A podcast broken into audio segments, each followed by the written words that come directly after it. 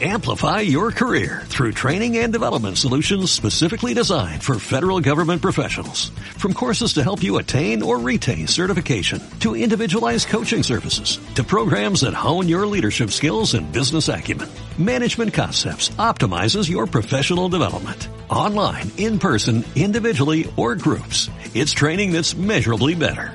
Learn more at managementconcepts.com. That's managementconcepts.com.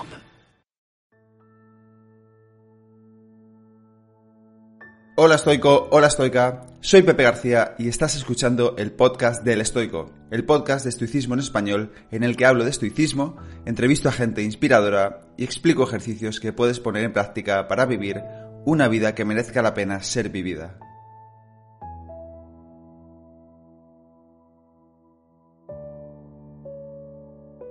Te quiero dar la bienvenida al episodio número 66 del podcast del Estoico. En el episodio de hoy hablo con una persona cuyo trabajo admiro profundamente y es uno de los escritores de referencia para mí. Cuando bromeo con amigos siempre digo que una de mis aspiraciones en la vida es aprender a escribir como lo hace él. El invitado de hoy es Joan Tubau. Joan es profesor de economía en la prestigiosa Universidad de Barcelona Pompeu Fabra, es cofundador de Cardinal, una plataforma donde ofrecen programas que te pueden ayudar a tomar mejores decisiones profesionales y a replantear la estrategia de tu carrera profesional. Es también escritor en la única newsletter de la que no me he dado de baja. Esta newsletter se llama Capital con K, Capital, y te recomiendo leerla encarecidamente. Y por último también tiene un podcast interesantísimo llamado igual que sin newsletter, Capital con K que también te recomiendo escuchar porque habla con especialistas en figuras tan interesantes como Michel de Montaigne, Nassim Taleb o Fyodor Dostoyevsky y especialmente interesante es el primer episodio de su podcast en el que Joan entrevista al maestro Zen Dokusho Villalba que también pasó por mi podcast. Por si te interesa, te dejo los enlaces a todo el contenido que publica Joan en las notas de este episodio. Antes de pasar a la entrevista con Joan, quería recordarte que aún puedes apuntarte a Stoa, mi primer curso online sobre estoicismo. Ya lo ha terminado mucha gente y hoy quería compartir contigo una reseña que me ha dejado uno de los participantes y que dice así. El curso Stoa es una aventura y reflexión no solo de 14 días, sino para toda la vida. Es un empujón hacia un descubrimiento de una filosofía muy interesante y un estilo de vida que tiene como objetivo sacar toda la grandeza que llevas dentro. La organización es genial, tanto la estructura como la comunidad, la gente es cercana y Pepe es un referente que te ayuda en todo lo que necesitas. Estoy muy agradecido de haber formado parte de este curso. Como siempre digo, el agradecido de verdad soy yo y por mensajes como estos solo puedo animarte a que hagas una inversión en ti mismo y te apuntes a Stoa porque creo que el retorno que obtendrás será mucho mayor que la inversión. Si quieres más información sobre el curso te dejo el enlace a Stoa en las notas del episodio y también lo tienes en mi página web elestoico.com. Y ahora un mensaje del patrocinador del podcast Paleobull. Paleobull es la alternativa más saludable que existe en el mercado frente a la cantidad de snacks altamente procesados que solemos encontrar. En Paleobull entienden la dieta como un modelo de nutrición y un estilo de vida basado en la evolución y fieles a sus ideas se han centrado en fabricar barritas y otros suplementos con ingredientes 100% reales y saludables te puedo asegurar que aparte de estar deliciosos, sabes que estás comiendo sano y eso siempre te deja una buena sensación. A mí me encantan, por ejemplo, sus barritas, que están todas buenísimas, pero sobre todo siempre recomiendo su producto Focus, que ayuda a mejorar tu concentración, y el Oniros, que ayuda a dormir mejor. Personalmente ya sabes que llevo tiempo consumiendo Focus y Oniros y ambos me están viniendo genial para estar concentrado y descansado todos los días si haces un pedido en paleobull.com e introduces el código El Estoico, todo junto, tal como lo escuchas, el nombre de este podcast, El Estoico, te llevarás un 10% de descuento en tu compra en Paleobull y a mí me ayudas a mantener vivo este podcast. De todas formas, como siempre, te dejo toda esta información en los enlaces del episodio y ahora vamos con la entrevista a Joan Tubau. Bueno, Joan, bienvenido, Joan Tubau, bienvenido al podcast. Gracias, Pepe. Un placer. El placer es mío, tío. Em, te llevo siguiendo tiempo, te descubrí yo creo que por Jaime Rodríguez de Santiago, también te, te entrevisto para el suyo. Em, y a raíz de eso fue hace como dos años por ahí, ¿no? Y te he seguido, un poco tu trabajo y tu trayectoria eh, dentro de lo que publicas en Twitter. Y quería empezar por preguntarte si te quedas con Taleb o con Montaigne y por qué. Bueno, yo, creo que son, son muy parecidos. Eh, Taleb se copia de Montaigne, claramente. No, no, le cita lo suficiente, creo yo. ¿no? Yo, yo le, empecé con Taleb, luego leía Montaigne y, y, me di cuenta de que, de que Taleb muchas de sus ideas las, las cogía de Montaigne. Sí que es cierto que lo cita de vez en cuando en, en, sus libros, pero yo tengo la sensación ahora, después de leer los ensayos de Montaigne, de que, de que Taleb debía citarlo un poquito más, porque muchas de esas ideas de antifragilidad, lo del flaner, incluso la opcionalidad de dejar que la vida siga su curso, de que de, no forzar las cosas, esas ideas tan potentes de Taleb, yo me doy cuenta que esto ya lo expresó Montaigne, aunque en cualquier caso Taleb y Montaigne los dos son unos cracks. Sí, sí, eh, yo, he leído poco de Montaigne, te acabo de comentar que tengo, aquí los ensayos, eh, pero sí que me da la impresión también de que se copia a raíz de escuchar tu podcast, porque además Taleb siempre está mencionando a los antiguos, ¿no? A los clásicos, a Cicerón, a Séneca y demás, que es lo mismo que hace un poco Montaigne, ¿no? Sí, todos nos copiamos al final ello, ¿no? No hay ninguna idea original, no, nadie tiene, nadie es 100% original. Sí que es cierto que coges una idea, luego la, la puedes hacer tuya de alguna manera, le pones tu estilo y puedes crear algo un poco más original, ¿no? Pero, pero con Taleb y, y, con Montaigne, incluso Montaigne hace este, eso, eso que comentabas, Pepe, es, él lo hace en, en todos los ensayos, él cita sin, uh, sin atribuir. Es decir, a veces se coge frase y dice, esta frase no es mía, pero no recuerdo ahora de quién es. Yo la he leído en alguno de mis libros clásicos. Y toda la sabiduría de, de Montaigne al final es entender la, los clásicos, esos valores que tenían hace dos mil años y lo plasma de maravilla en, en ese siglo XVI, creo que es. Sí, sí, yo estoy de acuerdo. He leído unos poquitos a raíz de escuchar tu, tu entrevista con Jesús Salido, si no recuerdo mal, y, y me encantó. Eh, y quería empezar por esto de los clásicos, ¿no? que creo que nos gustan mucho a los dos. Um, y si, estos clásicos siempre hablan, y yo creo que también Montaigne de alguna manera y, y Taleb, um, de la buena vida, ¿no? de cómo vivir mejor la vida que tenemos. Y, y quería saber um, qué es para ti una buena vida, ¿no? La, la, la, el término es eudaimonía, ¿no? El, el, la vida hasta que merezca la pena ser vivida. ¿Y, y qué, cómo te aseguras de estar viviendo esa vida? Uf, qué pregunta. No, no lo sé. Eh, no, lo sabes nunca. Yo creo que llegas, llegas después a los 80 años y, y, siendo honesto contigo mismo, luego puedes ver si, si has vivido una vida. Yo creo que sí, es la palabra honesto es buena aquí, genuina. Eh, la vida que realmente quieres vivir, que obviamente siempre será compleja en el sentido de que somos animales sociales. La, la sociedad nos empuja a ajustarnos a esas reglas, a esas normas que, que, están impuestas. A veces esas reglas tienen sentido, otras veces no. Y los individuos normalmente lo que hacen es, es aceptarlas. Es, ¿no? De algún modo, si, si, todo el mundo espera algo de ti, sea la familia, sea la sociedad, sea la religión, digamos que tenemos distintas instituciones por encima, um, es, es, muy difícil, de algún modo, seguir tus propias preferencias.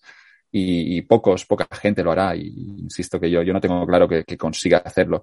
Pero lo, que vemos es esto, ¿no? De que cuando llegas, digamos, a los 70, 80 años, yo creo que se has vivido según tus preferencias y siendo honesto contigo mismo, con lo que querías hacer cuando tenías 16, 18 años, yo creo que aquí hay, hay gran parte de, de lo que significa, yo creo, una, una vida bien vivida lo clásico, ¿no? De llegar a los 30, a los 40, de, estar un poco atrapado, creo que es la palabra, y de no poder escapar. Y obviamente es jodido, ¿eh? Y la vida de algún modo, digamos que ahí está lleno de trampas todo este recorrido. Yo ahora tengo 32, veo las trampas más claro, más claro que nunca, y igualmente no, no evita que te metas en alguna de ellas. Y es, y es muy, muy difícil mantener esa independencia, poder tomar tus decisiones, pero yo creo que hay que pelear y, aquí estamos. Has dicho que la sociedad te empuja, ¿no? Eh que la sociedad te empuja de alguna forma a vivir esa, una vida eh, como ya un poco eh, diseñada, ¿no? Eh, estudia, trabaja, una hipoteca, un coche, unos hijos. Tú, tú, yo creo que la gente que leemos, a los que estamos leyendo, los que vamos a hablar ahora, intentan salir de esa vida, ¿no? Salir de alguna forma. ¿Tú intentas salir de esa vida también o eres consciente de que a veces nos metemos sin darnos cuenta, queremos salir?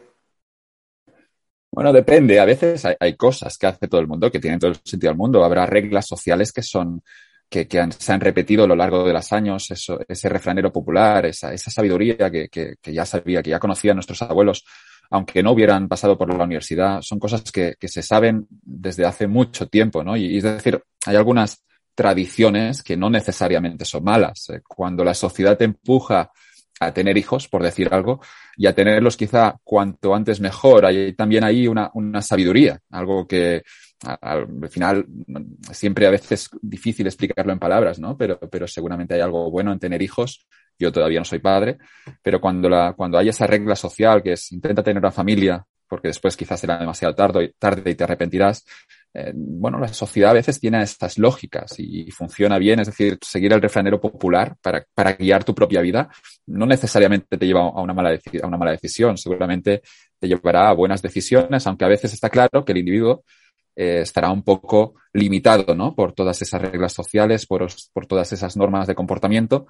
Y yo sí que animo a todo el mundo a, al final a, entender un poco cuáles son sus preferencias y a, escoger lo, que de verdad quiere hacer, ¿no? Sí que tenemos ahora una sociedad, yo creo, bueno, tecnológica, más moderna, estamos en el año 2022 pero al final del día lo, lo, que nos encontramos es que, bueno, mucha gente seguramente querría hacer otras cosas, pero se encuentra de que, bueno, la regla social dice algo distinto y después aquí sí que es necesario valentía para, para salirse de esta regla. ¿Y cómo, cómo, lo haces tú? ¿Intentas pelear con eso? Eh, ya te, he dicho al principio que este es un podcast práctico, práctico en el que te voy a preguntar muchas veces, ¿tú qué haces? ¿Tú cómo lo haces? Eh, ¿Tú cómo intentas luchar con eso? Yo, yo, tengo claro que estoy con este tema del estoico a muerte, por ejemplo, intento, por ejemplo, eh, no tener un, una vida preestablecida. Yo cambié de carrera ya tres veces con 34 años y ahora estoy aquí. No sé dónde voy a estar dentro de poco. Eh, ¿Tú cómo lo haces o a qué te estás enfrentando a diario? Lo primero, como yo lo veo, es darte posición. Es, es, tener un escenario en el que tú puedas elegir. Aquí habría el concepto de, de fuck you money, de, de, tener o suficiente dinero, pero no necesar, necesariamente es, es, mucho dinero al banco, sino de tener una posición en la que si mañana no estás contento, tú puedas dejarlo. El fuck you money también se, al final el concepto de fuck you money eh, viene de algún modo desde de la idea de que tienes suficiente dinero como para mandar a la mierda a cualquier persona, de que también puedes opinar lo que quieres, eh, que puedes, en, en total momento puedes moverte hacia donde a ti te apetezca. Es también importante a nivel de carrera porque tener fuck you money te permite aprovechar oportunidades que se pueden presentar mañana, pasan por delante y como tienes esa libertad de movimientos puedes de algún modo atacarlas pero yo lo primero de todo es, garantizarme este escenario. Intenté garantizarme cuando tenía 20, lo sigo haciendo ahora a los 30 y intentaré tener esa posición de no tienes nunca un fuck you money total, siempre tienes que callarte algunas cosas en sociedad, siempre habrá algunos compromisos. Hablamos antes de los hijos. Bueno, claro, si en un momento tienes hijos, si tienes incluso una pareja, pues esto te resta opcionalidad, pero no necesariamente es malo. También es bueno el compromiso y dicen que, que, trae cosas buenas. Algunos que, han estado 50 años casados, luego te cuentan de que esto es precioso y bueno, hay que, hay que escuchar a todo el mundo y hay que tomar tus propias decisiones. Pero, pero, pero es complejo, ¿eh? porque el problema al final de la vida es que no, no puedes comparar. Es decir, los humanos somos buenos cuando compramos porque comparamos con una referencia y lo que, nos, lo, que nos ocurre viviendo es que sí que puedes leer los clásicos, te puedes leer muchas novelas, pero tú tienes que vivir tu vida y no puedes compararla con nada y al final también te mueres y te faltará esa referencia, ¿no? Así que para tomar las decisiones tienes que hacerlo un poco a ciegas y esto es un poco lo, digamos que lo, lo, hace todo un poco más jodido.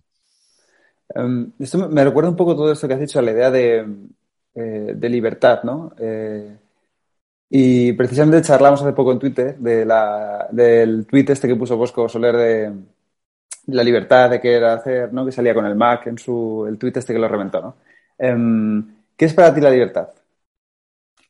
Yo creo que libertad es, es tener, no es tanto un dinero, que, decía Bosco, no es tanto tener los, los lujos, ¿no? Aunque eso de lujo, obviamente eso de Bosco podía ser entendido como un lujo porque las vistas eran bonitas y creo que estaba Vancouver o en Seattle y, era un sitio que, bueno, obviamente hay algo de lujo también allí en ese apartamento que se alquiló, pero, pero para mí la, la libertad es, es, es, siempre un escenario en el que es que en el que tengas libertad de movimientos, eh, perdón, el, el, sí, es, es un escenario en el que tú puedas mover, en el que puedas seguir tus propias preferencias, e insisto que es difícil dárselo porque, porque hay, hay, hay muchos, digamos que hay muchas trampas, lo, lo, que, lo que contábamos antes, ¿no? Está, está lleno de trampas todo eso, algunas son claras, otras un poco más ocultas, pero para mí libertad es, es un escenario en el que yo puedo decidir sobre mi vida y en el que si mañana no estoy satisfecho, yo, yo puedo dejar o el trabajo o cualquier escenario en el que, que, que me hace infeliz. Insisto, esto no, no, no, todo el mundo lo tiene y yo también estoy ahora de algún modo peleando, ¿no? Para, para tener, tener, siempre esa posición porque veo que claramente no es fácil.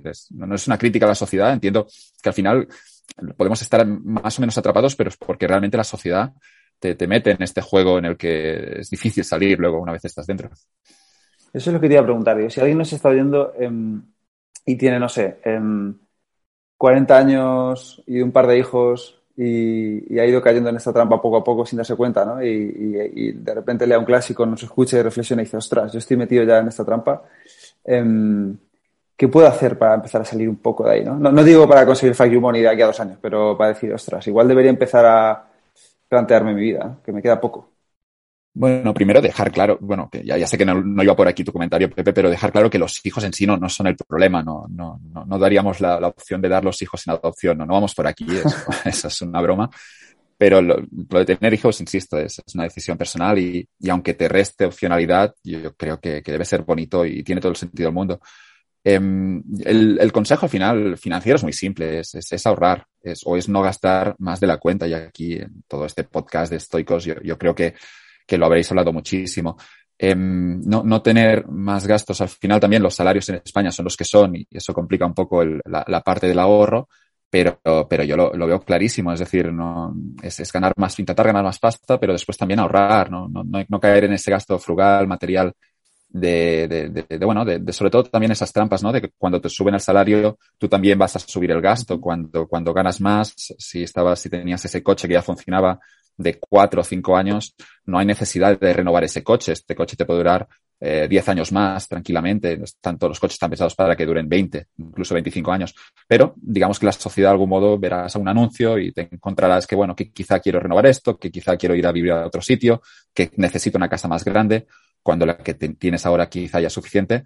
Y todo lo que sea, ya no, ya no el hecho de mucha gente que ya no ahorra, sino incluso vivir a crédito, esto te restará siempre uh, libertad de movimiento, si, si, se puede tirar menos de, de visa y tener siempre pagar al contado, aunque los tipos de interés sean bajos, ¿no? Porque aquí, de nuevo, insisto, es, es como muy atractivo ahora contratar una hipoteca, es muy atractivo contratar créditos para el consumo, pero lo que vemos es que incluso con una hipoteca, que es, es un buen negocio, y yo soy economista y lo entiendo, ¿eh? pero contratas una hipoteca, tipos fijos al 1%, al 2%, eh, está bien, pero bueno, no deja de ser una mensualidad que llega a final de mes.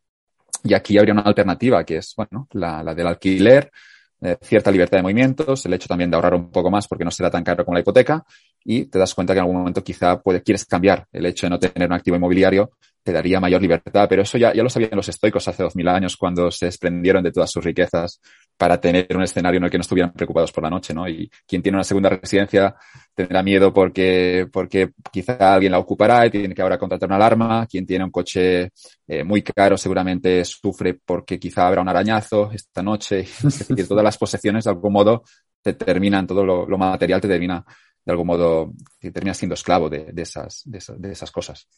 ¿Y, ¿Y, tú haces algo en especial para compartir esto? Porque si no recuerdo mal, creo que te escuché en un podcast, um, tú estuviste al otro lado, ¿no? Estuviste también trabajando en publicidad, estuviste en el lado que genera esas necesidades de alguna forma, ¿no? Um, ¿cómo, ¿cómo, lo haces? ¿Cómo, cómo, al haber trabajado en publicidad, ¿te ha ayudado también a identificar cuando estamos intentando dejarnos llevar por un impulso de posesión de algo material y bueno, la publicidad yo, yo creo que es un sector honesto y donde al final hay un producto y eh, intentas vender la, cosa diciendo, la, digamos, lo, lo, lo, bueno de ese producto. Sí que es cierto que la publicidad al final será aspiracional, se, se, de algún modo intentará crear alguna necesidad en los, en los clientes, pero la buena publicidad no necesariamente tiene que ser perniciosa. Es, es un anuncio donde se cuenta que este producto te puede solucionar una de tu, uno de tus problemas. Yo, habiendo estado tiempo en publicidad, tampoco mucho, pero habiendo trabajado desde dentro, yo lo que vi es esto, ¿no? De que al final se busca el mensaje correcto, se busca un mensaje que vaya directo o a la cabeza, o al corazón, o a la necesidad de señalizar estatus. No, no hay muchas categorías. Y, y, la gente al final responde a esos mensajes. Hay campañas publicitarias que son muy buenas porque irán directo al corazón, habrá otras que, que son muy buenas porque, porque de algún modo te cuentan de forma muy racional eh, cuál es, por qué ese producto te conviene. Yo creo que la gente, el consumidor al final también escucha, pone la tele, mira los anuncios, todo el mundo tiene que decidir. Eh, yo tengo la sensación de que de algún modo la, la, publicidad, algunos exageran a veces un poco esto de o la publicidad te controla la mente y todo eso. No, yo creo que sí que es cierto que hay mucha, a veces, muchas veces he criticado la sociedad consumista en mis artículos y, y sí que animo a la gente a ser crítica con, con lo que consume, pero al final yo, yo, yo creo que estoy influenciado por una publicidad, pero en, en el sentido positivo. Yo cuando veo un anuncio de, de, Nike ahí con Rafa Nadal peleando, seguramente en mi cabeza es, vale, yo quiero ser como él, yo, yo quiero, quiero también ser una mejor versión de mí mismo. Hay un anuncio de Nike que me que, que lo encuentro fascinante, que es un tipo dentro de una cafetería y una chica afuera con una, con un, con un, una chaqueta de deporte de color amarillo eh, bajo la lluvia. No hay ninguna palabra y solo pone Nike. Y hay un hombre dentro de una cafetería, imaginamos ya un hombre de mediana edad con algo de barriga y esta chica fuera corriendo bajo la lluvia. No hay nada más. Y ya aquí ya Nike te está diciendo, bueno, puede ser como esa chica o puede ser el hombre dentro de la cafetería que, que, va ganando kilos poco a poco y no se da cuenta, pero, pero eso no es bueno.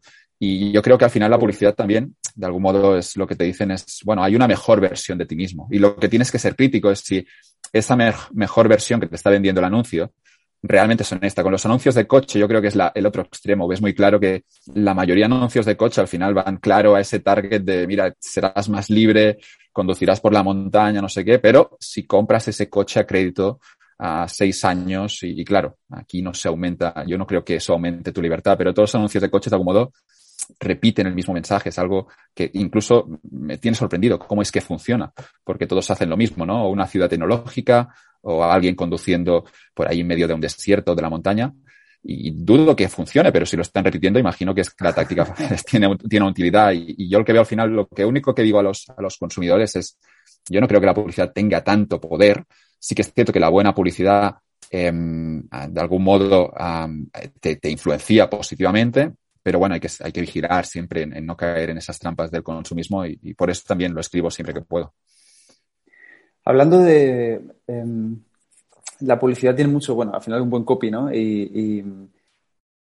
A mí me gusta mucho cómo escribes, ¿no? Y hay mucha gente que me ha dicho, cuando te he dicho que iba a entrevistar, te dice, joder, qué cabrón, ese tío escribe muy bien, siempre leo la newsletter, tal. Y de hecho la tuya creo que es la única de la que no me he dado de baja en los últimos meses. Eh, Gracias.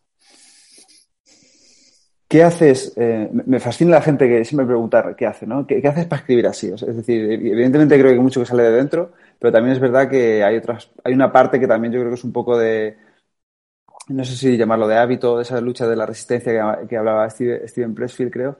Mm, ¿Hay algo así que, que tú notes que te funciona mejor?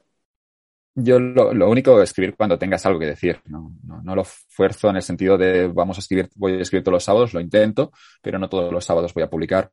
Y, al final solo sale el artículo cada dos semanas o cada tres cuando considero que hay una idea original y, cuando, no sé si era Bukowski que decía, eso, ¿no? Cuando arde en tu interior, entonces es cuando tienes que hacerlo. Y ocurre, yo, a mí yo creo que pasa un poco con las ideas, sobre todo en un mercado tan, diría, saturado de, de, podcasts, de, de, substacks, ¿no?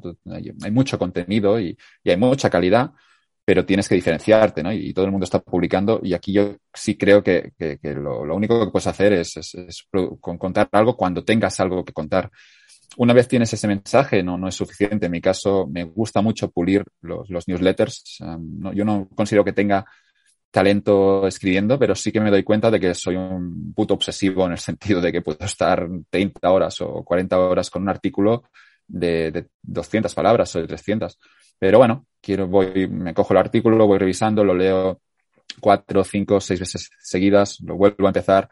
Hay un proceso que, que obviamente no son dos o tres horas. Estoy convencido que mucha gente eh, con dos o tres horas puede escribir una columna en un periódico y lo hacen de maravilla, pero yo lo que me encuentro es que necesito, yo no podría, para empezar a escribir eh, un artículo al día sería imposible, pero es que me encuentro incluso que no puedo escribir uno por semana, primero porque no tengo suficientes temas, pero después también porque para publicar, es cuando a veces un artículo funciona y no, no, no hablo de los míos, ¿no? pero cuando lees algo que funciona y desde, la, desde el principio te lleva de algún modo de forma natural hasta la conclusión y, y todo fluye en el sentido de que también hay una parte intermedia donde se desarrolla esa idea, y, y, de algún modo todo te lleva al siguiente punto y el siguiente punto te lleva al siguiente y, y, todo te llega a una conclusión que al final terminas de leerlo y dices, joder, me ha convencido.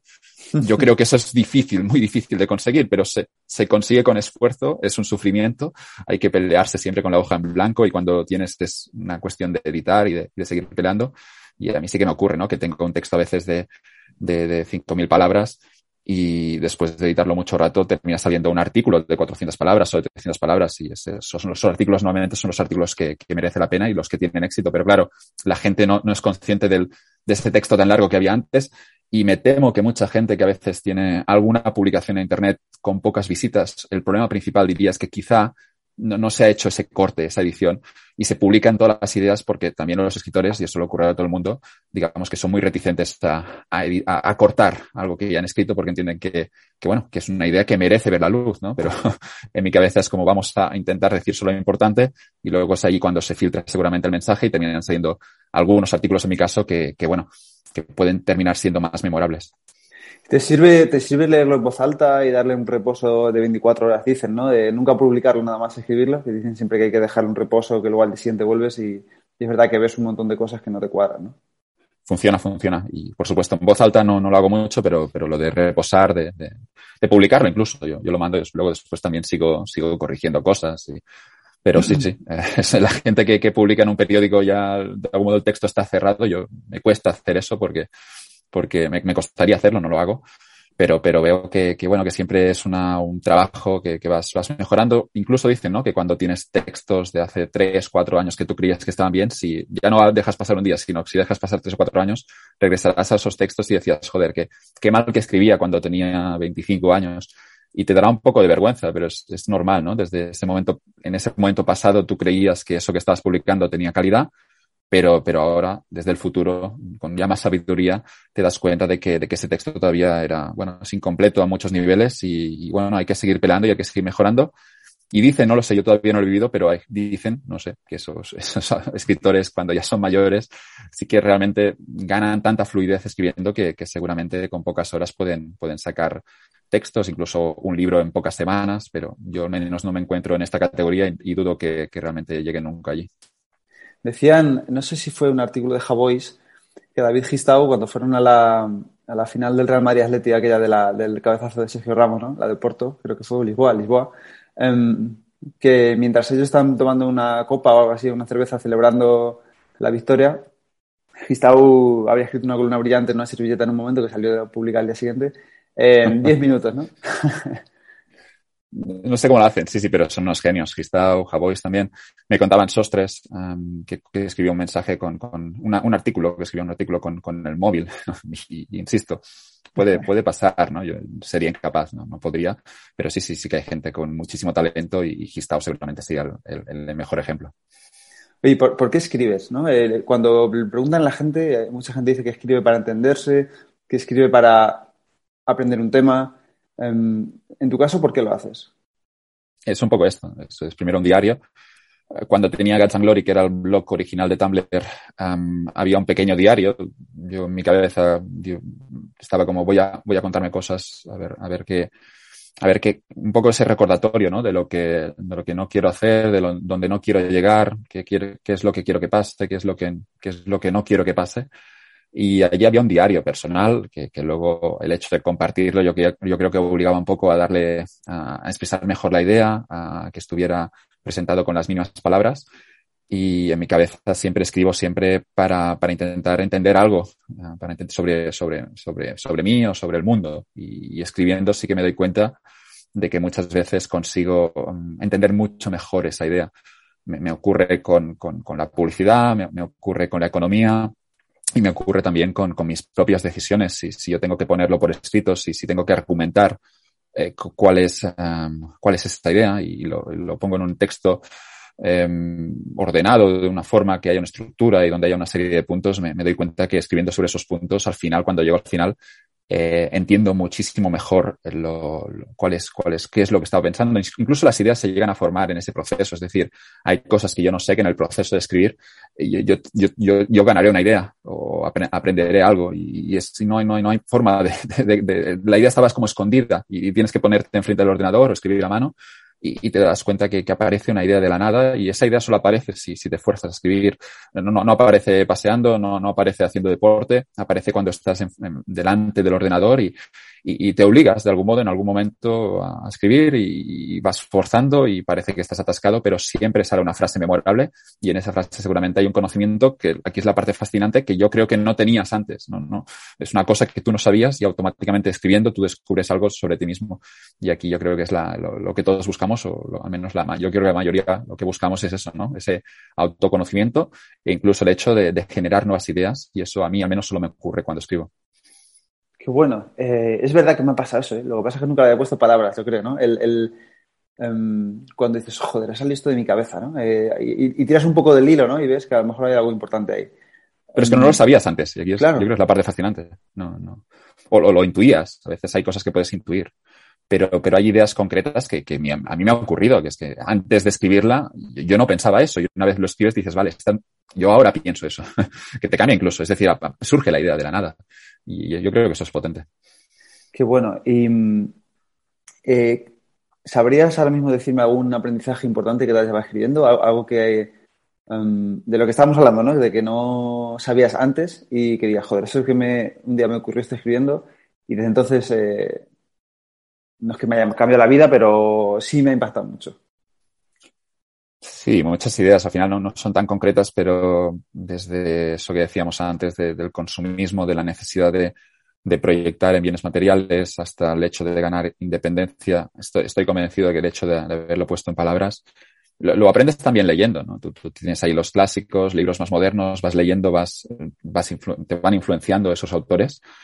Pero, pero bueno, al final del día tú también en algún momento quieres escribir, coges algunas ideas, robas otras, obviamente, y, y después a, veces surge alguna idea más o menos original y, yo, yo, iría en esos temas, ¿no? Siempre, al menos lo que me obsesiona últimamente, que es tanto libertad financiera como inversiones, como gestión de riesgos en la vida. Yo, yo creo que, escribiendo he entendido muchísimo mejor cuáles son los riesgos que debo tomar, cuáles son los riesgos que, que, de los que debo alejarme. No sé, es que puedes incluso entender la vida, eso lo puedes ver en películas, puedes incluso ver cómo es la vida, yo qué sé, de, un casado y, y, eso lo verás en una película, pero es que también escribiendo tú te puedes dar cuenta si quieres esto, si quieres ser soltero, si quieres hijos. Yo creo que animo a todo el mundo a escribir, porque al final yo, yo creo que, que, es una buena manera de, de, de, identificar un poco cuáles son tus verdaderas preferencias.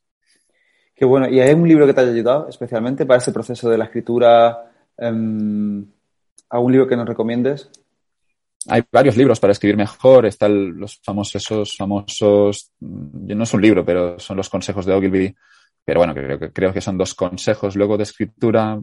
Recuerdo que leí uno de Williams, eh, que se llama Style, uh, otro de Pinker, que se llama también Style, uh, los dos en inglés. Son libros que de algún modo lo que te dicen es cómo, cómo escribir de forma más simple y esos libros al final también, aunque son en inglés, luego los puedes de algún modo implementar cuando hablas en español y, la verdad es que, es que funcionan y son bastante tops a nivel de tener un, un, texto, una, gramática que, tenga sentido y que fluya y, y, que siga de algún modo unas normas que además, digamos que hay gente que lo ha estudiado y son bastante claras y, y, es, y eso, son buenos libros esos. Luego no lo sé. Um, está lo de, el de Pressfield, creo que es, um, que ahora no me acuerdo el nombre, pero bueno, que al final es un publicista, no sé si sea publicista, pero el de Pressfield es, es, es también um, escribir en el sentido de que nadie quiere leer. Nobody wants to read your shit, algo así dice.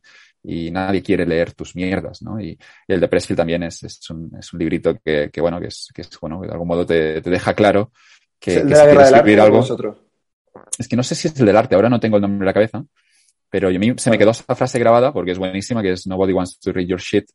Y el de Pressfield también es eso, de si no, si no es, si no es algo que sea relevante, no lo publiques, no, no nos interesa. Pero si tiene que cambiar el mundo, o si hay una pequeña posibilidad de que esto cambie el mundo, eh, entonces eso, eso sí que tiene sentido. Y luego está un libro de, de, de, de publicidad que es el de Ogilvy, eh, que se llama Ogilvy on Advertising, que, que también es una maravilla, y que no es tanto escribir, pero es más sobre mensajes y sobre cómo, cómo, cómo, cómo, cómo mm, transmitir ideas para que, para que, para que tenga un impacto en, tu receptor que funciona para el mundo de la publicidad, pero también funciona para cualquiera que esté interesado en la comunicación, que al final somos todos los humanos, creo, de este planeta.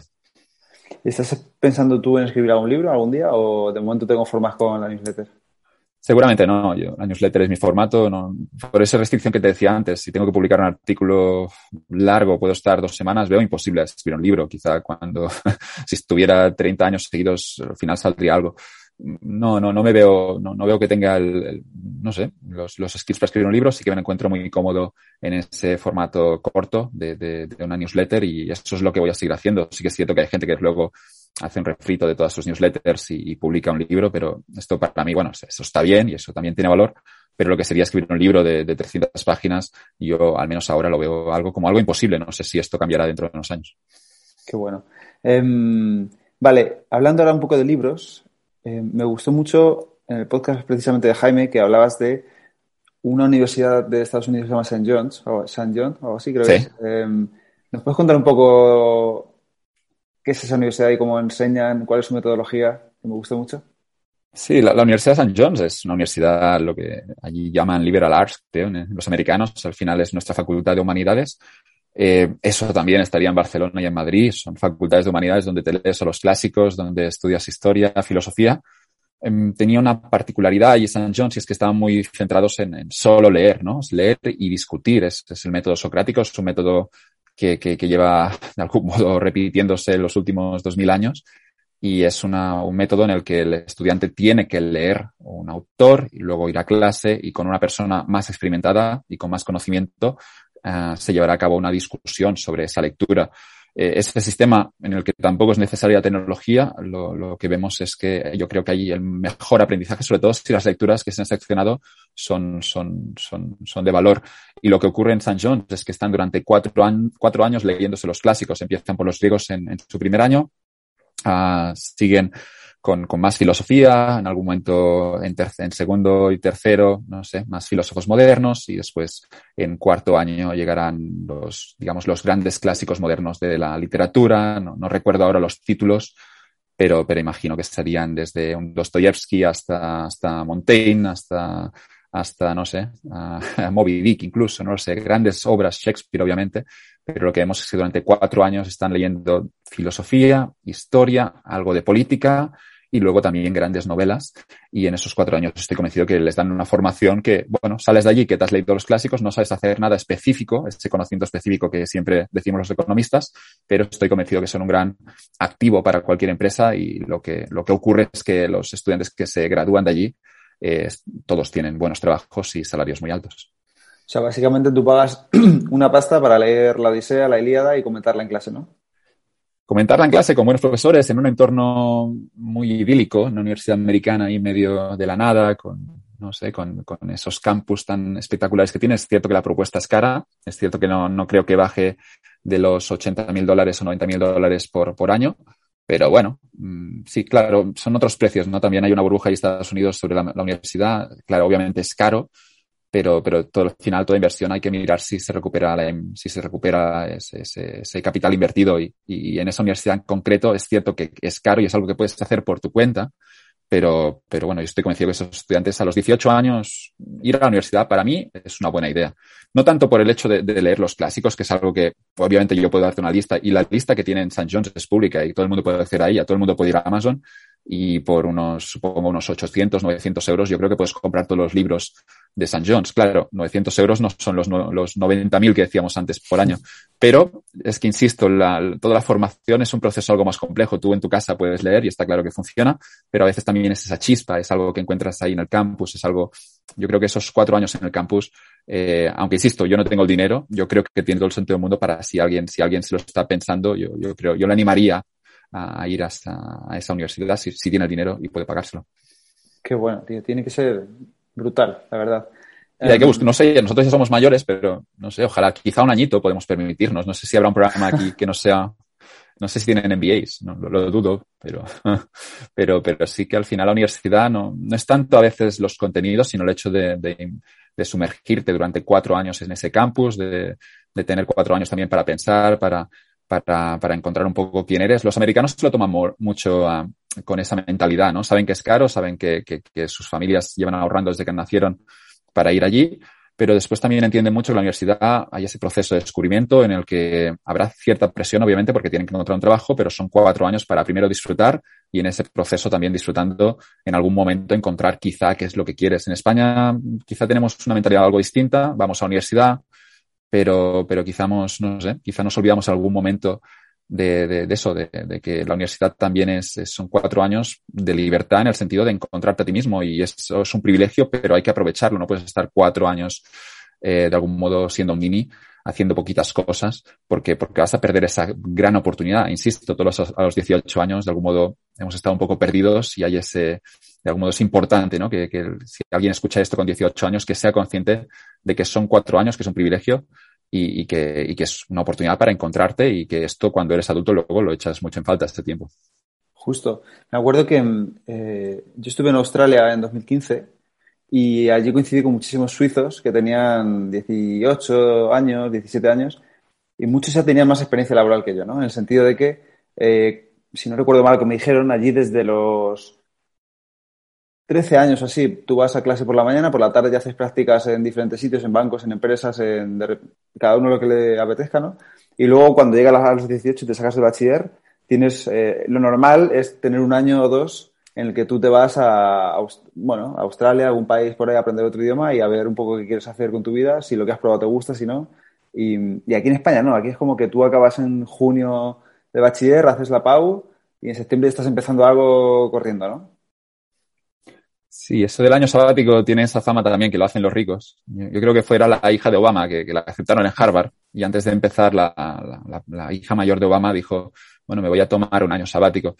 Claro, hay ese, hay ese cliché, ¿no? De que el año sabático es para la gente que tiene mucho dinero y que puede permitírselo. Está, está por ver, ¿no? Si, un año sabático con poco dinero es igual de, de provechoso y, puedes hacer lo mismo. Seguramente sí, ¿no? Porque si, si reduces costes, al final viajar no debería ser tan caro si has ahorrado un poquito trabajando dos veranos seguidos.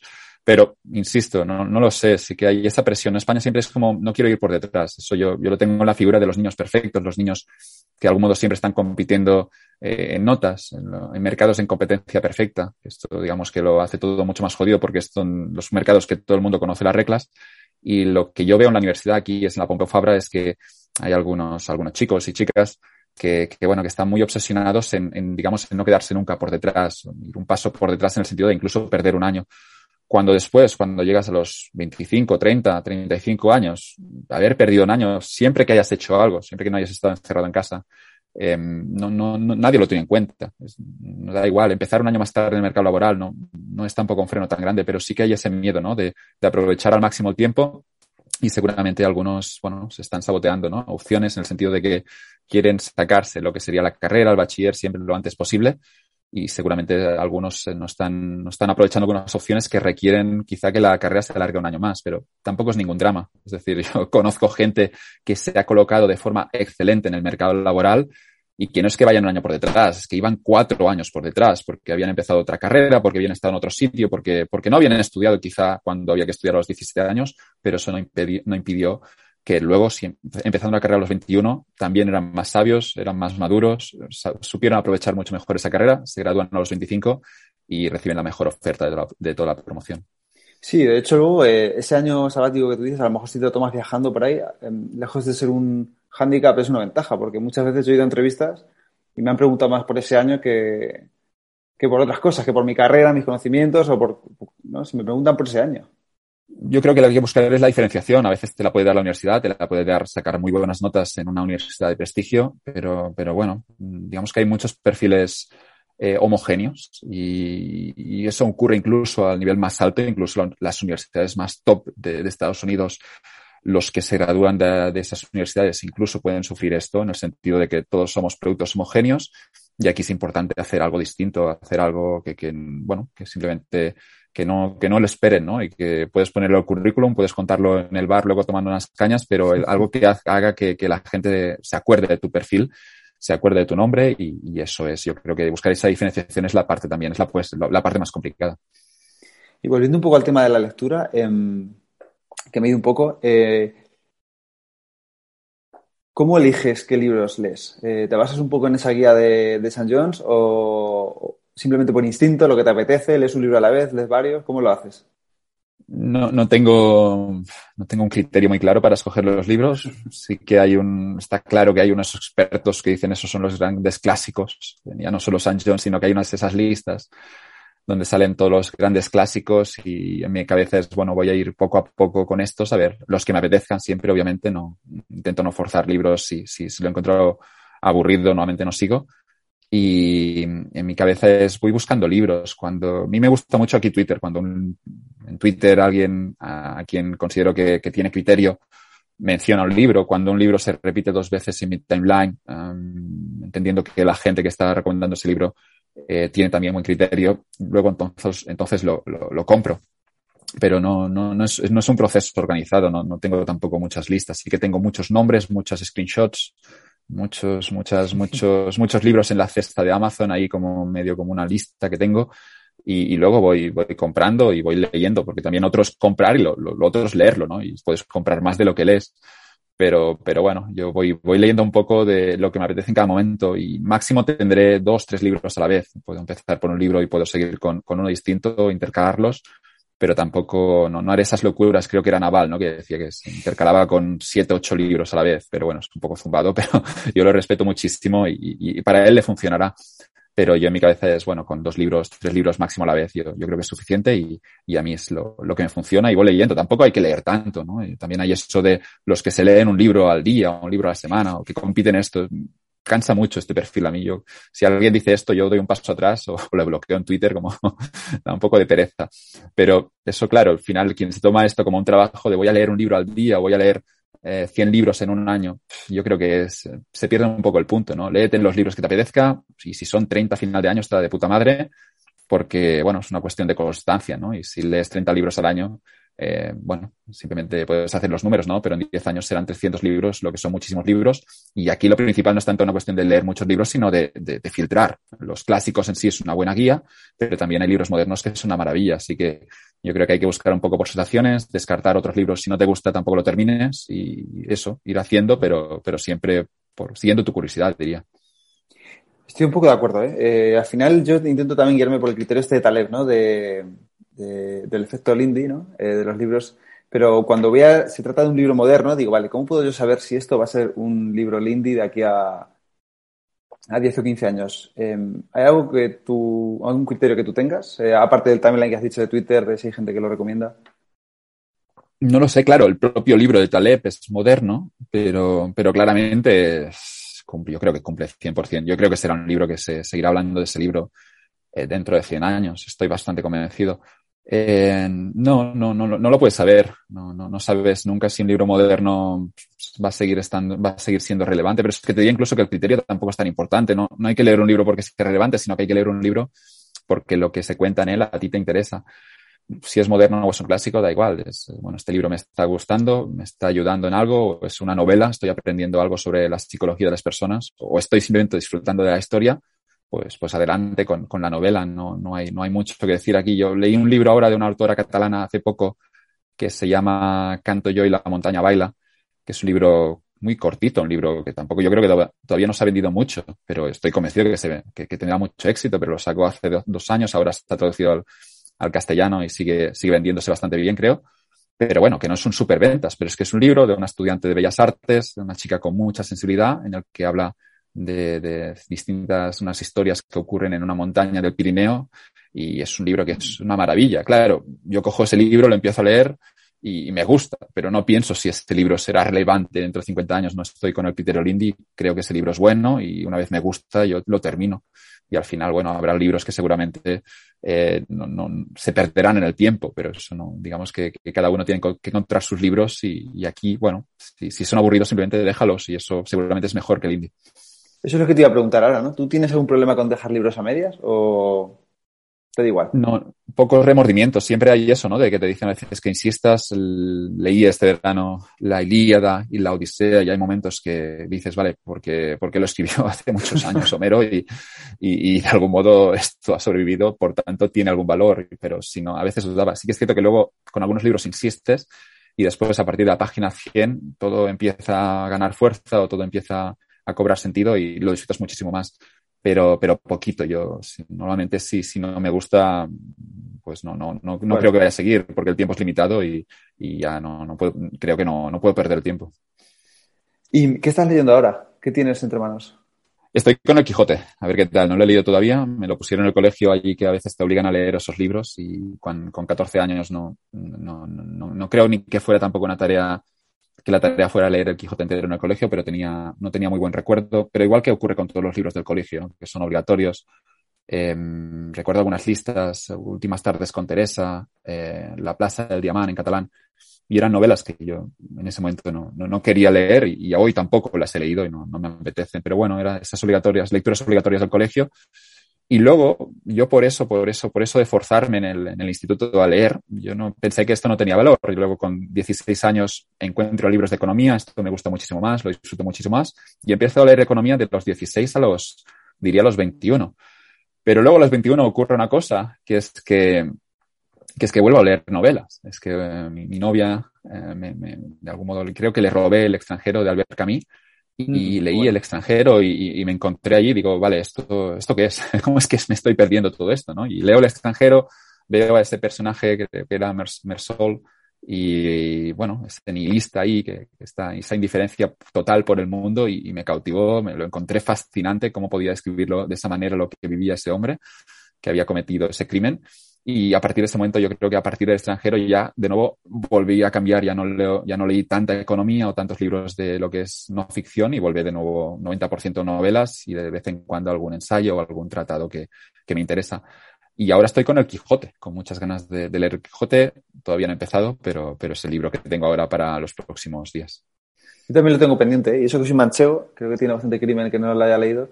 Em, pero es un libro que siempre tengo de pendiente también. Lo que pasa es que no me atrevo a meterle mano, macho. Son mil páginas, susto poco. Pero bueno, hay, hay, el Quijote, la duda es si leerlo en el castellano antiguo o el, moderno. Hay la, hay la edición nueva de, de Trapielo, de la Real Academia, miembro de la Real Academia que, que, lo ha adaptado al castellano moderno. Yo voy con esta edición, no tengo el del castellano antiguo, aunque lo tenía por casa, pero quizás, claro, si lees el Quijote en el castellano de, de Cervantes, eh, quizás un poco más difícil de seguir, pero bueno, hay quien también anima de algún modo a leer el original, obviamente. Pues ya me contarás, ¿eh? te preguntaré porque lo tengo ahí siempre en la recámara. Y por terminar un poco esta parte, antes de entrar ya con la última, ¿qué dos, tres libros nos puedes recomendar que te hayan gustado muchísimo, que te han... No sé si, es que no me gusta la palabra cambiar la vida, ¿no? porque yo creo que la vida no te cambia. bueno, a lo mejor sí, quizá un libro, pero dos o tres libros así que te hayan impactado muchísimo. No, seguramente el extranjero de, de Camille que decía antes, por, por eso de, de abrirme todo esa, ese campo de las novelas. Em, ahora últimamente he leído Los Karamazov y, le he encontrado algo perturbador, enigmático, lo, comentamos antes por Twitter, algo realmente, bueno, fascinante. Ese hombre Dostoyevsky que estaba condenado a muerte y le perdona la vida en, el último momento eh, y se tiene que ir a Siberia y luego regresa y, tiene de algún modo una vida, una segunda vida de regalo porque estaba condenado a muerte y, se libra en el último segundo. Y, lo que ocurrió es que en su cabeza empezaron, empezó a pensar cosas que no, que la gente normalmente no, no pensaba y, esos libros, sobre todo los Karamazov, que fue el último que escribió, es, es algo que es una profundidad que, incluso asusta, pero que anima a todo el mundo, aunque es un libro también muy, muy largo. El de Taleb, yo creo, eh, Antifrágiles, es un libro que puede cambiarte la vida, en mi caso también me la cambió. Me lo encuentro en, en un aeropuerto, también así, con, justo recién graduado de la universidad y empiezo a leer Antifrágil y me doy cuenta de que muchas de las cosas o la estrategia que estaba intentando definir eh, estaba ya en este libro, ¿no? Así que cojo ese libro, refuerzo mis, mis criterios, mis, mi, mi, plan de carrera y, lo, y lo intento llevar al extremo, pero es un libro que puede cambiarte la vida. Y el último, quizá, yo, diría Schopenhauer también un poco ahí para aprender a vivir, para conecta bastante, aunque no era amigo de los estoicos él, eh, conecta un poco también con, estas ideas de cómo vivir la vida. Y el de Schopenhauer tiene los grandes tratados, El mundo como voluntad y representación, pero yo animaría a todo el mundo a cogerse el libro de, Alianza Editorial que es Los aforismos sobre el arte de vivir y que, es también una, una, maravilla. Y es, un libro que, bueno, Schopenhauer te cuenta un poco eh, las, las, cosas que deberías saber, ¿no? Para, sobre todo es muy bueno para los jóvenes, porque te cuenta un poco eh, no sé, las cosas que son importantes para tomar buenas decisiones en la vida y yo creo que en ese libro está todo muy bien, muy bien descrito.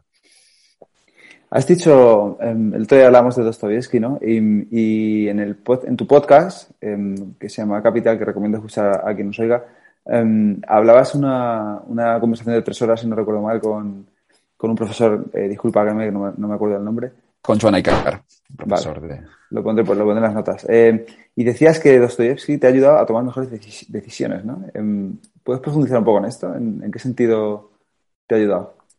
Sí, son, son modelos.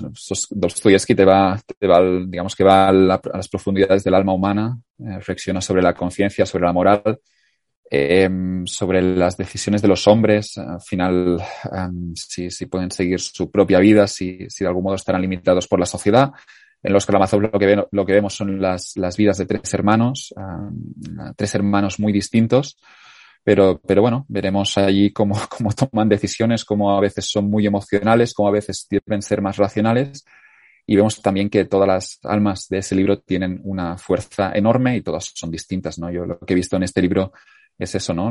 El hecho de, desde entender a las personas, yo creo que en Dostoyevsky puedes incluir, desde, desde psicólogo, es decir, puedes entender mejor cómo funciona la psicología entre personas, cómo funcionan las relaciones entre los hombres y las mujeres, cómo funcionan las relaciones entre amigos, el valor de la lealtad, son cosas que puedes sacar de un libro y yo en los Karamazov yo creo que está, no todo, porque suena mucho a cliché, pero está casi todo. Y, sí, no sé, al final también yo, creo que hay muchas similitudes con Nietzsche.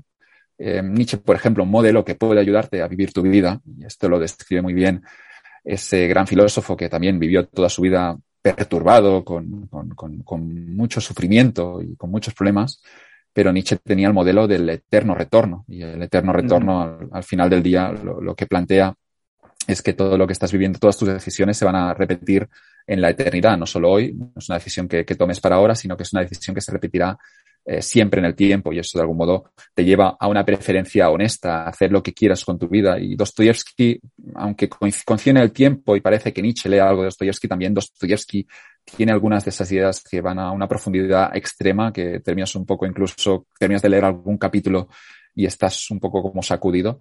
Pero, pero bueno, al final yo creo que, eres más consciente de, quién eres, eres más consciente, más consciente de esto que es la vida y, hay que estar agradecido de este regalo y, te lleva seguramente a ser más valiente y a tomar eh, decisiones más honestas con, contigo mismo. Pues te dije que lo voy a leer, ¿eh? porque yo llegué a Dostoyevsky porque lo recomendaba, creo que era Jordan Peterson en una de sus, de sus conferencias, siempre lo, siempre lo recomienda, ¿eh? por eso, porque dice que es el mejor psicólogo que él ha conocido. Y, y te reconocí que el, Crimen y Castigo me estaba costando un poco. Eh, creo que es un libro que, hay que darle quizá más oportunidades o, empezarías por los caramazos directamente con, este... Yo tengo pendiente Crimen y Castigo. Yo, he leído Memorias del Subsuelo, El Jugador, Noches Blancas, que son libritos cortitos. Sí que Memorias del Subsuelo ya puedes ver un poco por dónde va la psicología de ese hombre que está realmente tarado. Es un zumbado. Y en Memorias del Subsuelo hay dos o tres fragmentos que, que terminas el capítulo y dices, ¿qué coño está pasando aquí? Pero, pero ¿qué está contando? Esto del psicólogo, claro, es, es un hombre que, que, conoce bien la psicología humana, que conoce las pulsiones y, y es honesto, ¿no? Describiendo los humanos no, no, no somos racionales, los humanos somos seres emocionales y hay que, y hay que decirlo y hay que, y hay que mirarse el espejo y eso es lo que hace un poco Dostoyevsky. creemos que estamos evolucionados, creemos que estamos muy lejos del mono, pero eso también lo, lo, lo, habrá visto desde un psicólogo como podría ser Dostoyevsky hasta el profesor de Stanford, que es Sapolsky, que conoce bien mm. la biología humana y, y lo, lo, que vemos es que tenemos muchas más similitudes con los monos que, bueno, que con lo, lo, que decía Nietzsche, ¿no? Que estamos más cerca del mono que del superhombre. Pero, pero, pero lo que, lo que te comenta Sapolsky es que al final tenemos esas decisiones instintivas, emocionales, que, que incluso son las que mandan. ¿no? Creemos que tenemos una parte racional que, que como que manda aquí la conciencia, que está en, que está en control de todo el proceso, pero lo que vemos es que para incluso para decisiones las más estúpidas, ¿no? Como comprar algo de rebajas es una decisión emocional, los vendedores saben esto, te van a empujar para que tú compres ahora, regresarás a casa, te darás cuenta que no necesitas ese par de zapatos porque ya tienes 80 eh, en el armario, pero luego lo que harás es desde el sistema 2 de Kahneman vas a racionalizar, vas a encontrar cualquier excusa, la que sea, para, para convencerte, y eso lo hará el sistema 2, eh, y te dirás que, bueno, que sí, necesito estos zapatos porque ese motivo, porque están de descuento, porque, porque ha cambiado la tendencia en, en, en, el, en ese mercado de la moda.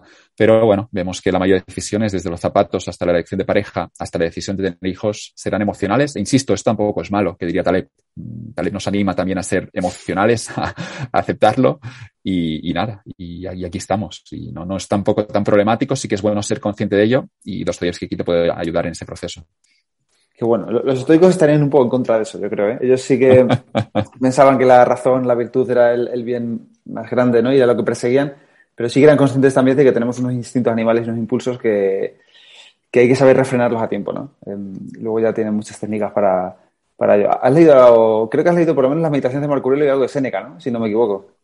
He leído Marco Aurelio, Séneca sobre la brevedad de la vida y algún otro librito. Tengo pendiente las, las cartas, las voy a leer ahora y, con muchas ganas, ¿no? La, sí, sí, a mí, a mí me gusta mucho. Los, yo los estoicos lo encuentro. Montaigne también sería estoico, creo, ¿no? Y, yo creo que, que los estoicos, um, bueno, tienen mucho que aportarla. Sí que es cierto, ¿no? Que, que, a veces había, yo creo que la crítica esta venía de Schopenhauer que decía que los estoicos eran como un saco de boxeo, ¿no? Que, que eso no podía ser la, el propósito de la vida, ¿no? Alguien que, al que le lanzan de todo y el tío se mantiene ahí como totalmente uh, firme. Es como si, sí, sí, ahí firme, ¿no? Y, la crítica de Schopenhauer era que esto no, no era bueno, que la vida es, es, recibir un golpe y luego devolvértelo, devolverlo. Y no sé cómo lo decía, lo explicaba mucho mejor que lo que estoy haciendo ahora. Pero bueno, a mí, a mí me gustan las ideas de, sí, sí, Marco Aurelio, disfruté muchísimo sus meditaciones. Y, bueno, yo creo que es coger un poco de cada uno, ¿no? Tampoco hay que estar ahí en los extremos. Yo creo que es bueno leérselo a Marco Aurelio, es bueno leerse a Séneca y luego también es bueno leerse a Dostoyevsky y, hacer un mix de, lo que a ti te encaje mejor. Y eso es justo lo que decía Séneca, ¿no? Ya por ir cerrando esta parte, Séneca decía que, que él seguiría el camino de los antiguos, refiriéndose a los primeros estoicos, pero si, si encontraba un camino más allanado, eh, se cambiaría de camino sin dudarlo. ¿no? Y de hecho cita mucho a Epicuro y habla mucho de Epicuro, ¿no? que es curioso para la época en la que, en la que él vivió.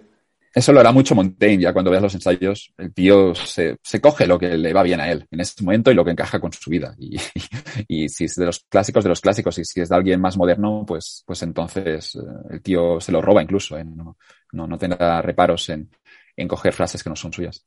Qué bueno. Pues tengo muchas ganas de leerlo. ¿eh? Ya, ya te digo que seguiré el consejo que dais en el podcast y miraré el título del ensayo y, y me iré a por ese. Ya las últimas preguntas, muy rápidas estas. ¿En, ¿En qué estás intentando mejorar ahora? Eh, la verdad es que creo que nada. Quiero, si, si, te soy sincero, no, no, tengo ningún objetivo mejora. Y no, no, no me lo he definido, ¿no? Ya, ya, sé que está de moda y todo, pero no, no, no sé, no, no, no tengo, estoy contento. Sí que iría más al gimnasio, salir más en bicicleta, pero no, no, lo hago y tampoco, no siento remordimientos, ¿no? No, no sé. Claro, al final también pierdes tiempo, ¿no? A veces puedes pensar, vale, no quiero, no quiero dormir, no sé, ocho horas, voy a dormir eh, menos horas y, voy a hacer más con, con, mi día.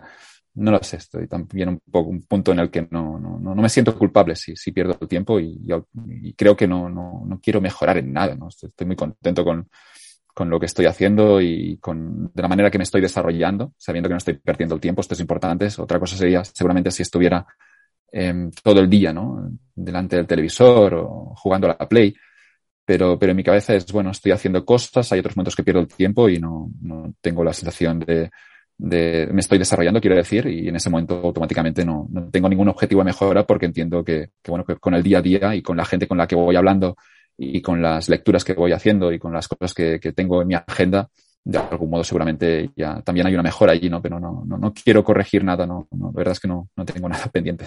Qué bueno, qué bueno. No, pues eh, eres la primera persona que me dice que nada, pero porque, no porque no tenga ambición, sino porque ya considera que, que está bien. No, pero, pero no, no, me considero un producto óptimo, eh. digo que yo creo que estoy, me gustaría estar más en forma.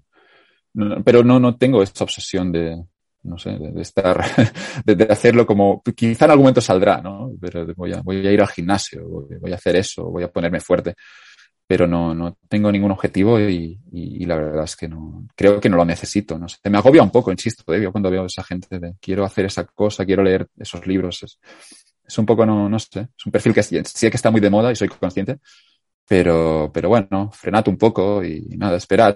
Pero siempre, yo tengo la sensación realmente que si estás en el sitio correcto, las cosas van ocurriendo y al final lo que es, es más una cuestión no tanto de darte esos objetivos de mejora, sino de posicionarte bien, de, tener lo que Taleb llama exposición positiva y eso sí que ha sido mi obsesión y la sigue siendo. Pero una vez estás colocado en un sitio y de nuevo peleas para estar en otros sitios y ahora estar charlando contigo, Pepe, en este podcast, pues me apetece y te, te, mando un mensaje y vamos a hablar. Y yo creo que al final vas aprendiendo cosas y quizá esto lo escucha alguien y te manda un mensaje y luego tiras de este hilo y vas aprendiendo otras cosas, ¿no? Así que no lo sé, yo en mi cabeza no, no tengo absolutamente ningún objetivo de mejora y simplemente es ir leyendo, consumiendo y trabajando en aquello que considere que, que pueda ser útil para mí.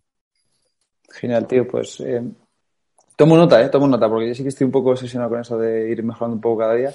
Me siento y... un poco culpable ahora, ¿no? un poco que debería. Eso de la ambición, ¿no? Eso, eso, eso, se lo conté un día a mi novia ya le dije así, medio en broma, ya no tengo ninguna ambición. Y me, miró, me miró muy preocupado, como, perdona. a veces ocurre, ¿no? ¿no? O sea, con las parejas, es como, esperas que tenga ambición la otra parte. Eh, no, no tengo ninguna ambición, pero no te preocupes, que, que, si tenemos un día un hijo y nos divorciamos, voy a pagar su pensión, ¿no? no su o como se llame. No, no te preocupes por eso, pero claro, eso preocupa, ¿no? Porque la sociedad de algún modo te empuja a, eso de mejorar tiene sentido en el sentido, en, en, en, un contexto en el que, bueno, en el que la sociedad siempre quiere más y en el que creen que, que por darse esos objetivos de mejora, automáticamente van a ser más productivos. Yo, yo no lo veo así. Se lo decía medio en broma a mi novia, pero al final yo creo que que lo que decía detrás tenía un sentido y es, mira, no, no tengo ninguna ambición a mejorar, pero no significa, no significa que no sea productivo, no significa que no pueda desarrollarme. y esta sigue siendo mi, obsesión y lo seguirá siendo, creo, en los próximos años, de, estar en un sitio donde puedas aprender cosas y, aquí estamos. Sí, o sea, te centras un poco más en el camino, ¿no? En, estar en el sitio que tú crees que tienes que estar y, estando ahí pasarán cosas. Sí, no, no estoy inventando nada, esto ya lo sabían desde, desde los chinos, ¿no? Los filósofos taoístas. Y, sí, sí, el camino en el proceso es, es, donde tienes que centrarte en el proceso, no, no tanto en los objetivos. Y, me temo que es esto, ¿no? Que mucha gente en la sociedad moderna están seguramente demasiado obsesionados en, en, conseguir ese objetivo, en alcanzarlo y luego ir a por otro. Se ve muy claro en un documental que es Zero Dreams of Sushi, donde ves a un chef de 90 años eh, cocinando sushi, no, no tiene ningún objetivo, solo el proceso y eso y eso lo puedes ver, eso lo dijo Taleb en un, yo creo que llegó a Japón el tío, y escribió un tweet, eh, supongo que tenía jet lag, pero escribió un tweet allí por la noche de Japón en ese momento y, y escribió algo así como que había llegado a Japón y, y, decía que veía gente centrada en la tarea y no, el resultado, no en el resultado de tarea. Y decía que esto era refreshing, decía que esto era refrescante. Eh, se me quedó un poco grabado este tweet. Eh, me imaginé a Taleb ahí paseando por, por Tokio y, es cierto que ves, luego tuve la ocasión de ir a Japón como turista y es cierto que vas por Tokio y te das cuenta gente con pequeños oficios, pero centrada ahí con, con su tarea, una tarea que pueden repetir a lo largo de, de 30 o 40 años y que la, la, hacen con el mismo amor del primer día, la hacen bien, la hacen mejor, van mejorando y eso es algo que, que, yo creo que también deberíamos aprender mucho de, esos japoneses, ¿no? De el hecho de no centrarse tanto en, conseguir objetivos, sino en centrarte en algo, en hacerlo mejor y, y en ese proceso automáticamente, seguramente, seguro, te va a llevar a, a, un sitio, a sitios mejores, te va a llevar a conocer a gente interesante y te va a llevar a, hacer algo que dé sentido a tu vida en ese proceso. Recuerda mucho a una newsletter tuya, ¿no? Que um, hablabas de, de, la mentalidad del artesano versus la mentalidad del artista o algo así, ¿no? Eh, si no recuerdo mal. Que el artesano se centra mucho en ir mejorando poco a poco, en ir puliendo su arte, ¿no? Su, su, su tarea manual eh, y no tanto en esperar la inspiración y que salga una obra de golpe y lo pete, ¿no? Sí, la, la película que hace referencia sí, a newsletter es, es Las susurros del corazón y el, en el caso hay, son dos, una parejita de chicos jóvenes, eh, Shizuku y creo que el otro se llama Seiko y quizás estoy pronunciando mal el nombre, pero el chico toca un instrumento.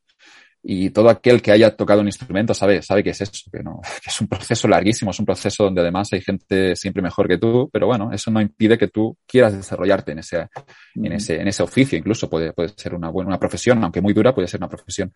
Pero eso, eso, lo veremos luego con artesanos, con un escritor, como podría ser el caso de la chica en la película, que ella quiere escribir, pero claro, no sabe si tiene el talento para hacerlo. Y el consejo de fondo en esa película es, bueno, pues si no lo sabes, céntrate en el proceso, hazlo muy bien, no te pongas muchos objetivos, sigue trabajando y luego el tiempo te dirá. El, tiempo, te, eso también es muy de Montaigne, es el tiempo, nada, ya colocará donde, donde sea, siempre que estés trabajando, siempre que hayas estado activo y, y que hayas hecho cosas con sentido, eh, o siendo genuino contigo mismo, al final tendrás, terminarás en algún sitio que debería ser bueno, siempre que seas honesto. Y, pero es importante, esto sí, de seguir tus preferencias, de, de ignorar a la sociedad cuando te quiere imponer algo, de, de, querer un poco, yo creo que es buscar tu camino, ¿no? Que se ha dicho siempre, está la canción de Frank Sinatra y lo sabe todo el mundo, pero bueno, si, si hay que repetirlo, lo repetimos. Y sí que yo creo que es importante hacerlo my way. Qué cierto es eso. Eh, vale, no te quiero quitar más tiempo. ¿A quién traerías este podcast? ¿A quién te gustaría ver que yo entrevistara? Eh, no lo sé, pero si puedes, se puede escoger a cualquier persona del mundo. Bueno, que sea un poco, que no sea Taleb ni Naval. Que no sea Taleb ni Naval. eh, puede estar en Twitter, claro. No sé sí, sí, pero por supuesto. Bueno, no, te iba a decir Mourinho, pero es que también está en esa liga, ¿no? De... sí, sí, gente inalcanzable, yo creo, ¿no? O, o, muy difícil. Sí, no, no, tampoco tengo ahora mismo un nombre en la cabeza, no sé.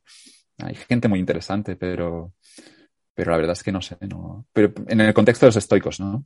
Bueno, o en el que sea, ¿no? Yo al final empecé con un podcast muy de estoicismo y yo lo que hago es mis, mis capítulos individuales los centro mucho en estoicismo pero has visto que esta charla yo micrófono abierto y me gusta hablar de lo que sea. Entonces yo siempre creo que haya gente que tenga algo que aportar, los, los traigo. Bueno, te, te, voy a recomendar entonces a Jesús Salido, seguro, que es el, vale. el que invité yo en Capital, pequeño experto en, eh, bueno, pequeño experto, sin ofender a Jesús, que es un, es un gran experto, pero es un, un, experto amateur, en el sentido de que no se dedica a eso, y a Jesús Salido, que es, yo creo que, que con todo su conocimiento como el que, al que le gustan tanto los ensayos de Montaigne, yo creo que es una persona que, que, que le encantaría y que encajaría en este podcast. Genial, pues lo traeré sin duda. Vale, ¿y dónde puede encontrarte la gente que quiera saber más sobre Joan Tubao? ¿Dónde va? Simplemente Twitter, que no me busquen en LinkedIn, por favor, que en Twitter estaré allí siempre activo, mensajes abiertos eh, para si cualquier cosa. Siempre me gusta recibir mensajes y contestar, y bueno, que, encantado siempre recibir consultas o, ideas. Y luego después en la newsletter que, mencionamos antes, eh, joantubao.substack.com, aquí escribiendo por, por parte, bueno, para Capital, que es un proyecto, no proyecto sobre la psicología del dinero y cuestiones de dinero, ya desde artículos hasta la parte del podcast que también se llama Capital y se puede encontrar en la misma newsletter de, de Substack. Y luego también la newsletter de Cardinal, que son cuestiones de carrera, que es cardinal.substack.com. Esos serían los, digamos, los tres, las tres eh, páginas web con, la que, con las que me comunico con el mundo. Pues genial, las pondré todas en los enlaces. Oye, mil gracias, ¿eh? me lo pasa genial. He aprendido muchísimo. A ti, Pepe, un placer. Seguimos hablando. Gracias. Cuídate. Y hasta aquí el episodio de hoy. Espero que te haya gustado y que lo pongas en práctica. Si quieres ayudarme a que el podcast siga creciendo y pueda ayudar a más gente, te animo a suscribirte y recomendarlo en la plataforma de podcast que utilices, en redes sociales o mejor aún, a tus amigos. Y si quieres mandarme alguna idea o quieres que hable de algo en especial, puedes contactarme a elestoico.com o en cualquiera de mis perfiles de redes sociales arroba elestoicoesp. Nada más por hoy, muchísimas gracias por estar ahí y hasta la próxima. Amplify your career through training and development solutions specifically designed for federal government professionals. From courses to help you attain or retain certification, to individualized coaching services, to programs that hone your leadership skills and business acumen, Management Concepts optimizes your professional development. Online, in person, individually, or groups. It's training that's measurably better. Learn more at managementconcepts.com. That's managementconcepts.com.